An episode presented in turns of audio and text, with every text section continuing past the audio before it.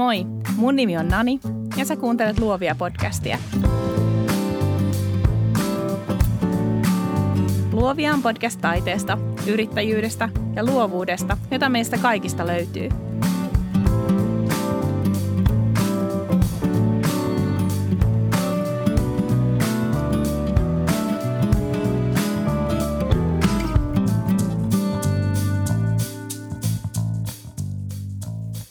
Tervetuloa Luovia podcastin neljänteen minijaksoon. Tänään mä haluan muutaman minuutin ajan jutella mulle tosi tärkeästä asiasta, eli levosta.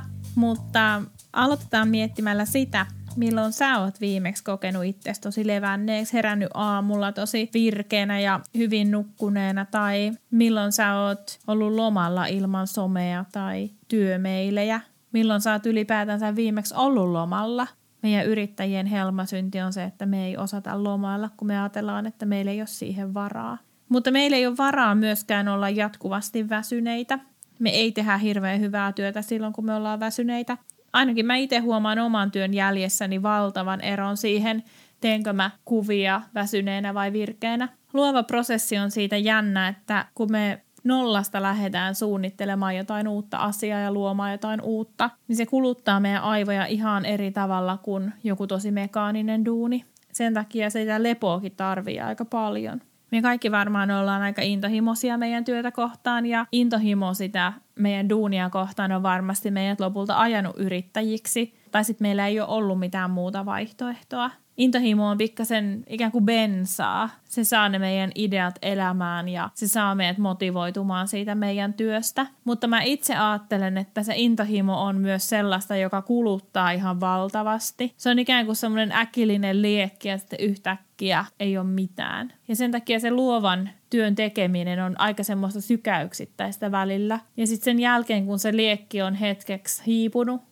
niin jos ei silloin lepää, vaan yrittää tehdä samalla drivilla, niin polttaa itsensä loppuun. Mä itse tykkään lomailla. Mä tykkään pitää vapaapäiviä. Mä pidän siitä, että mun työllä on selkeät rajat. Mä pidän siitä, että mulla on työhuone, jonne mä menen, kun mä teen töitä. Mä tosi harvoin käyn siellä muuten. Se on tässä meidän kämpässä, mutta se on huone, jossa on ovi ja sen oven saa suljettua.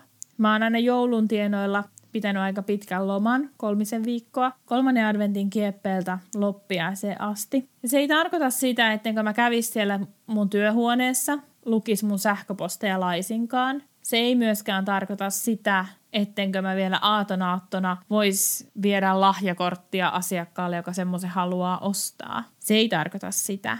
Mutta se loma tarkoittaa sitä, että mitään suuria luovia prosesseja mä en tee. Mä lepään, Mä luen paljon, ehkä syön vielä enemmän. Katon Netflixiä, ulkoilen paljon, hoidan mun mieltä. Mutta miten nämä asiat saa tuotua omaan arkeen? Ei ne voi olla vaan kerran tai kaksi kertaa vuodessa läsnä.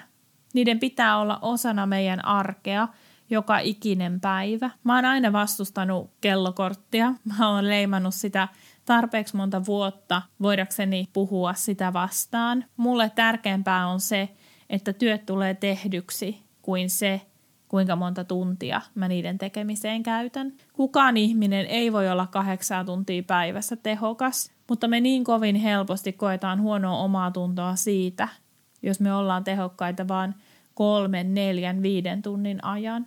Me ollaan kasvettu ja meitä on kasvatettu sellaiseen kulttuuriin, jossa todella paljon pitkäkestoista työskentelyä on jotenkin tosi hyvä. Sitten me ehkä myös hieman yliarvioidaan omia kykyjämme, annetaan deadlineja, asetetaan deadlineja itsellemme, sanotaan, että – että viikon sisällä mä laitan nämä kuvat sulle. Ja sitten meille tai meidän lapsille tai jotenkin meidän elämässä käy vaan niin, että se viikko ei riitäkään. Ja sitten me sen lisäksi, että me tarjotaan huonoa asiakaspalvelua, niin me vielä syyllistytään siitä, että nyt mä en voi sairastaa. Sen sijaan, että me vaikka sanottaisiin, no saat kolme viikon sisällä nämä kuvat. Ja asiakas olisi iloinen, kun se saiskin ne puolentoista viikon kuluttua. Meidän tarvitsee näkökulmittaa uudestaan myös lepoa. Jos sä saat päättää itse omista aikatauluista, niin miksi et sä päätä? Mä pidän siitä, että mä teen aamulla pari tuntia töitä, sit mä pidän pitkän breikin, ja mä teen iltapäivällä tai illalla vielä pari tuntia töitä.